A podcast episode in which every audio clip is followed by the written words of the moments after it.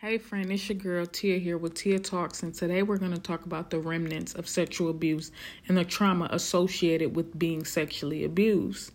It is a uncomfortable and unfortunate fact that most women were sexually abused. Like most women are survivors of sexual abuse. Women are the survivors, but they're survivors of childhood sexual abuse. Yes, childhood sexual abuse.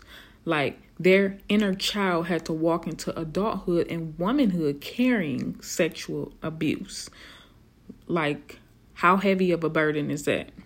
The irony in it is, it never was the creep at the park. It never was the stranger at the grocery store, someone riding in a cargo van. It was never the mystery person hiding behind the trash cans in a dark alley. It never was all the people that we were warned about. This abuse was at the hand of a family member, friend, somebody close to the child, somebody that the child trusted and or loved. Often oftentimes since the abuse was so close to home or oftentimes in the home, the abuse rarely happened once, oftentimes going on for extended periods of time. Ignored or not believed, this trauma is relived constantly with constant triggers which prevents the victims from being able to begin the healing process because they're constantly being reminded of their trauma. A family member or, or at a family gathering or holiday get together, certain smells, perfumes, colognes, music, sounds, noises, even food can trigger. All family barbecues don't seem to be fun no more after all when the meat that should be on the grill keeps ending up in your bed. Triggered the abuser and all of their accomplices, their accomplices, pretending that the abuse never happened, or that it wasn't traumatizing, or that you should keep it a secret, or forgive, forgive, forgive someone who stole your innocence. Forgive someone who robbed you of mental and emotional space. Forgive someone who violated you. Because that's what God would do, right?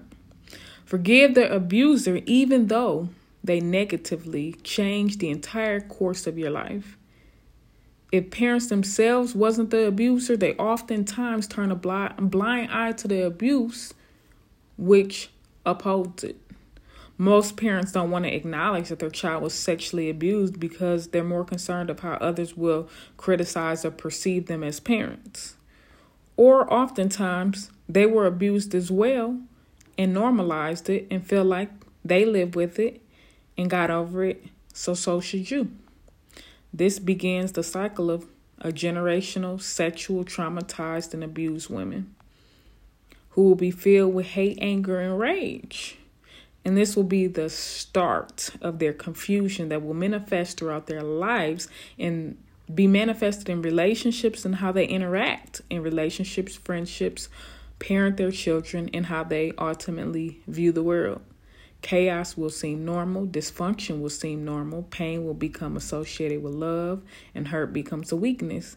Depending on a woman and how she internally processes her abuse, will determine how she outwardly accepts to cope with being okay with not being okay. She may try to cope with being sexually aggressive to others, which is oftentimes how kids manifest their abuse they mimic it.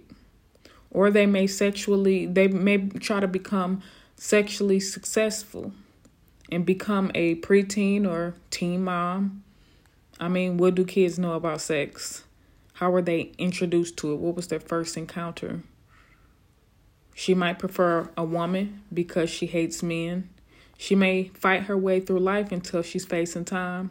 She might put herself in harm's way because she don't want to live with the pain she might use drugs to escape. She might, she might, she might. One, two, all the above, and or more. That was heavy. But we just getting started. We're going to unpack. We're going to unpack. Again, this is Tia here with Tia Talks, and stay tuned for part two. Peace.